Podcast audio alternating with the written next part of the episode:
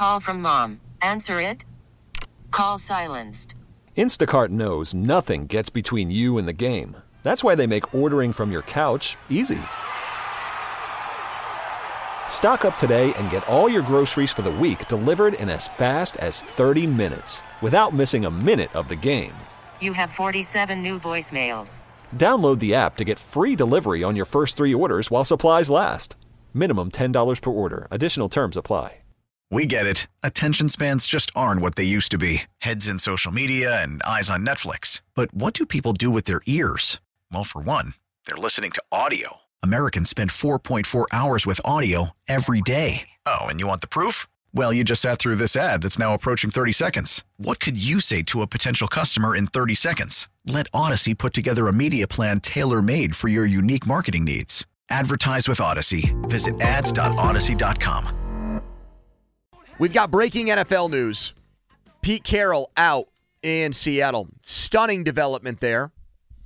He said after the game against Arizona in week 18 that he thought he'd be back. If you watch him on the sidelines, he looks like he's 72 going on 24. The dude has boundless uh, energy. There's an effervescence about that guy where he's just always seemingly in like a joyful mood. I think that in terms of personality, there is a lot in common between Carroll and Tomlin. I think Carroll's a little bit more expressive about it. I think he's a little bit more animated as a coach. But they're both guys that love football and seem to like they don't you know Belichick loves coaching, but he has that stoic demeanor at all times. You see it in Pete Carroll when he's on an NFL sideline. And today he uh mutual parting of ways in Seattle. I do think, and I'm going to connect it to the Steelers here and Tomlin. I do think the interesting part about this is if I had to guess why Pete Carroll isn't coaching the Seattle the Seattle Seahawks anymore, it's because of a philosophical a difference of a, a philosophical difference thing. Would you agree with that, Chris? Between himself and who? John Schneider, the GM? The GM, maybe even people higher up than him, maybe the owner gets involved. I don't know, but just like a you know what, Pete, this has been a great run, but it's good for everybody to go. I think another separate ways. I, it could be that. It could also be that they have tried very hard to retool that defense because he is more of a defensive guy than he is anything. That's where he would hang his hat. And they continue to get shredded on defense. He's like a CEO coach like Tomlin, though. But his background oh, I, is more defense. I agree, it but it's not like you see him calling plays, and he's not thought of as like a great X's and O's coach. I mean, he authored the dumbest play call in the history of a big game. I know. I just I, I've already seen the only reason I I kind of balk at the idea that it might be he and John Schneider, for example, their GM is I'm seeing people speculate that if he's staying on in an advisory role, like like is apparently the case, Carroll is, and Yeah. they hire somebody else that that they're going to give a lot of personnel power to, they might be pushing the GM out of all of all Interesting. things. But no, I mean it's you know what it is with him more than anything the the parallel. It's a guy who I think they really like up there, who I thought when that that Legion of Boom team came into being, they were the best challenge to the Patriots. They felt like a team that you'd expect to go in there and go toe to toe with a guy like Brady, and they decided it ran its course with him. He's old and he's been doing it for a long time, although not in one place for as long as Tomlin. But when something like this happens, where a coach is stepping away because it's not about job performance, it's not because the guy did a bad job. They've won 18 games in the last two years with Geno Smith. And if not for the Steelers going in there and beating them two weeks ago, they would be in the playoffs in back to back seasons. You know, they have so far won the Russell Wilson divorce big time because they rid themselves of that contract and Got a bunch of players in return. got a for it. quarterback that's played better than Russell Wilson Mhm. in the two years since. Which gets back to this whole Tomlin thing and this potentially being his last game. And I know Kaboly went on the uh, midday show today and said he thinks an extension is looming. And if you've ever been away, uh, been around Tomlin, he doesn't put out the vibe of being burnt out or wanting to walk away. Well, I don't think that Pete Carroll puts out the vibe that he's burnt out or wanted to walk away. Would you agree with that? Like, I don't think that that's his personality whatsoever. No, that it sounds he's fried. I don't think he was given a choice as to whether or not he wanted Yeah. to walk away. I think he was told he was walking away, and the best they could do is give him an Which, advisory role. that ultimatum, I don't think will ever exist here. I don't think that, you know, That that franchise doesn't have a history of saying we treat our coaches like, Like emperors, and they basically tell us when they're going to leave. But I I do want to bring up again the idea that and Bouchette said this. Remember Bouchette when he when I think he went on Batco's podcast and said that he would not have if he were Art Rooney, he would not have interfered and fired Matt Canada Mm-hmm. just because of what you're doing to your head coach when you do that. You're in a way telling him, I know more about football than you do.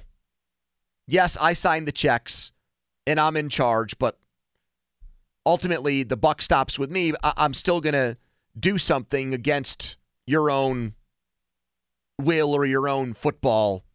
Your football acumen is Uh, yeah. wrong here. I am above you. Don't really have a football background, but I've got this one pegged. Yeah.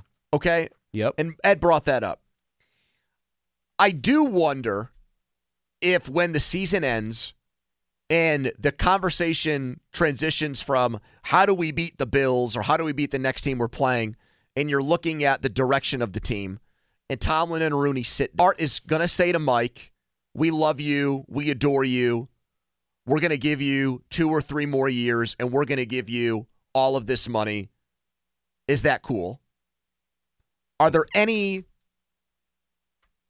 Are there any uh, things? uh, Like is- strings attached to that? are there money? any strings attached to that? Exactly. there should be. Exactly. And that's that's in my opinion, that is that is the reason why we've heard the Schefters and the Glazers report the kind of things that they have about Tomlin. Not because it's Tomlin's way of trying to drive up his price. I, Rooney wouldn't go for that. It's because maybe Mike thinks when that conversation happens that the owner is going to give him a couple of things to do or that he wants Conditions for his money. conditions exactly and that Mike really is not going to go Mike doesn't want to go for that. So you're coming around to a different version of my little leverage theory from yesterday. and Chris, he might think that hmm if the owner told him to fire a coach mid-season. This is an area where I would argue that the owner, unless the head coach has been holding out on us, which I don't think he has been, the owner would be right to attach some conditions. You sit down and say, "How do we get take the next step?" Assuming their season ends this Sunday afternoon in Buffalo, and Mike doesn't say, "Hey Art, I realize that we need to commit more resources to really getting innovative on offense. Not even innovative so much, but getting better and more explosive and more consistent. We need to do a lot of things on that side of the ball. I, I know I'm a defensive guy, whatever. If that doesn't come out of his mouth, and if he doesn't say, and I've got a real legitimate list of guys that I think we need to interview for this job, then I would truly be very skeptical of the direction he wants to take this team. Well, I can I, can I give you a hypothetical? Sure. Here? So, where did Art Rooney get his last offensive coordinator from for Mike? And it worked out to some degree. Todd Haley coming here. He's a He's a his dad worked for the team. Pittsburgh and he's a guy, Pittsburgh lifer, guy. all those Yes. things. What if Art goes to Mike and says, "Hey, Mike, we want you back. Here's the money and everything else." I would really, really like for you to interview Luke Getsy I would tell to be I- the offensive I- coordinator. Now, if I were Mike there, I'd say no, Art. He's not good.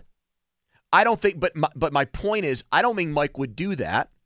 Mike I would think he- actually be right in that case. I think he, he would didn't. say, "Okay, I'll th- thank you, Art." sham and interview. Then, and then I think no, and then I think he comes back, and if he doesn't want an Luke. offensive coordinator like that, well, then you know what? I'm so fried right now. I'm so burnt out. I think I'm going to take some time off. so wait a minute. The only offensive coordinator Art wants him to interview is Luke Getsy. No, I'm just. I'm, I, well, don't. How many other guys interviewed when Todd Haley got the job?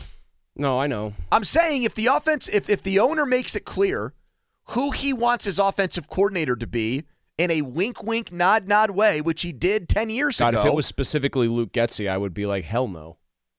But it, I mean, is that a totally crazy hypothetical? That's that's what they like to do.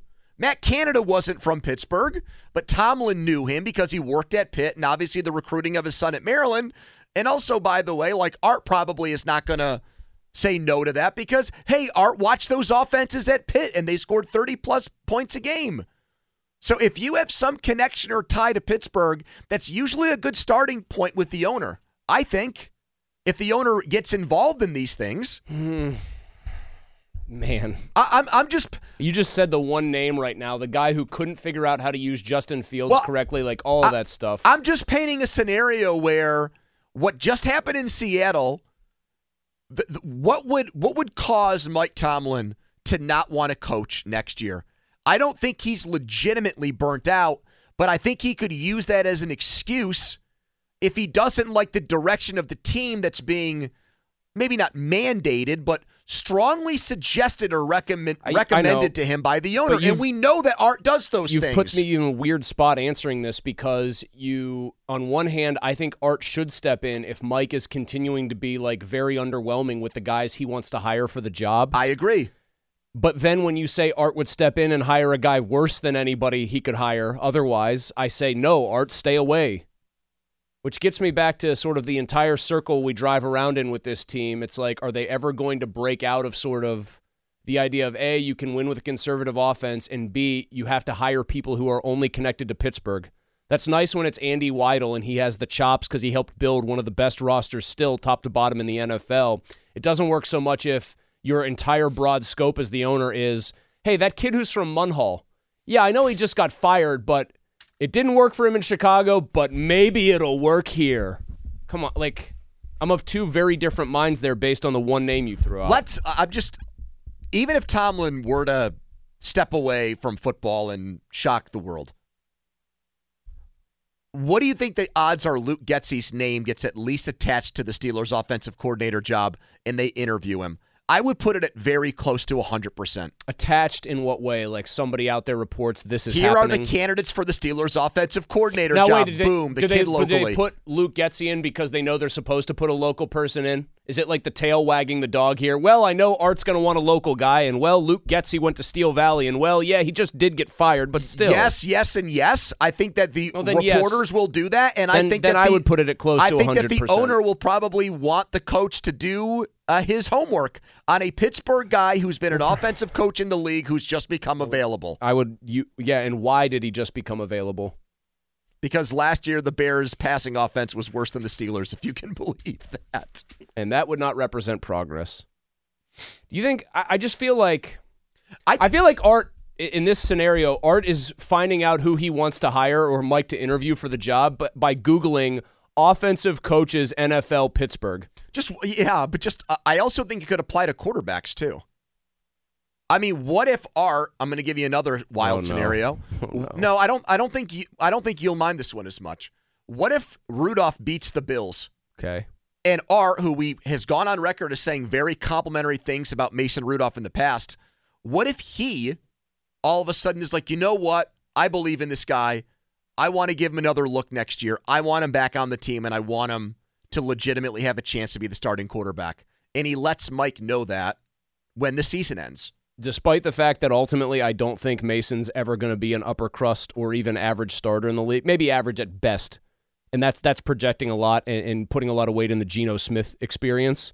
Uh, I would be much more at peace and uh, and okay with that because then we would have actually seen Art make a decision based on four games that are really good. I know, but we I think we, position. we all agree that Mike's only playing Rudolph because he feels like he had to when Trubisky got hurt. He was so desperate. And now he's only playing him because even he knows that if he were to bench him for Kenny Pickett, it Right. would be an insane move and I'm characterized Yeah, as and I. I think again in that situation, if Mike's like, wait a minute, I've got to come back in 2024 and beyond, and my owner really thinks that Mason Rudolph is an NFL starting quarterback, um, you know, can I have my agent call the head of broadcasting at CBS now and just kind of figure out what the money is? Like, I, I think in those situations, if things, if it was put to him that way, maybe he would want to get out of Dodge. I mean, if it's just, if Art is just basically like, you know what, Mike, you've done such a good job here the last almost 20 years now. This is your fiefdom. Here is your contract extension. Here is the money. Keep doing what you're doing. Then I think Mike would, of course, he's not burnt out. Of course, he loves coaching, all of those things. Does he think though that what he's doing and the team he's building is a serious Super Bowl contender year after year? Mike, does he look at it and say we are? He knows what. He'll never say that he knows this. I'm busy. I don't read the stuff you guys read. He knows they're ten point underdogs. You know, it's going to be on his bulletin board of things to Did- say to get them fired up. Did you notice week. he didn't do the we're in the single elimination tournament, anything can happen? line yesterday. He did not say like the Do you think he would have if Kenny was playing quarterback? What do you? Why do you think he didn't say it? Because he knows they're projected to get their asses. I don't know. I guess that's the, that's my fundamental thing. Tacitly, I do think that in Tomlin's heart of hearts, he feels like the Rudolph bubble is going to burst. I do think he believes that. Then I think do. he's ve- okay. It might. He might end up being right about that. And if he thinks that it's a no-brainer slam dunk to go back to Kenny, based on anything Kenny's shown in his entire career, then he doesn't really know what he's watching. We get it. Attention spans just aren't what they used to be heads in social media and eyes on Netflix. But what do people do with their ears? Well, for one, they're listening to audio. Americans spend 4.4 hours with audio every day. Oh, and you want the proof? Well, you just sat through this ad that's now approaching 30 seconds. What could you say to a potential customer in 30 seconds? Let Odyssey put together a media plan tailor made for your unique marketing needs. Advertise with Odyssey. Visit ads.odyssey.com.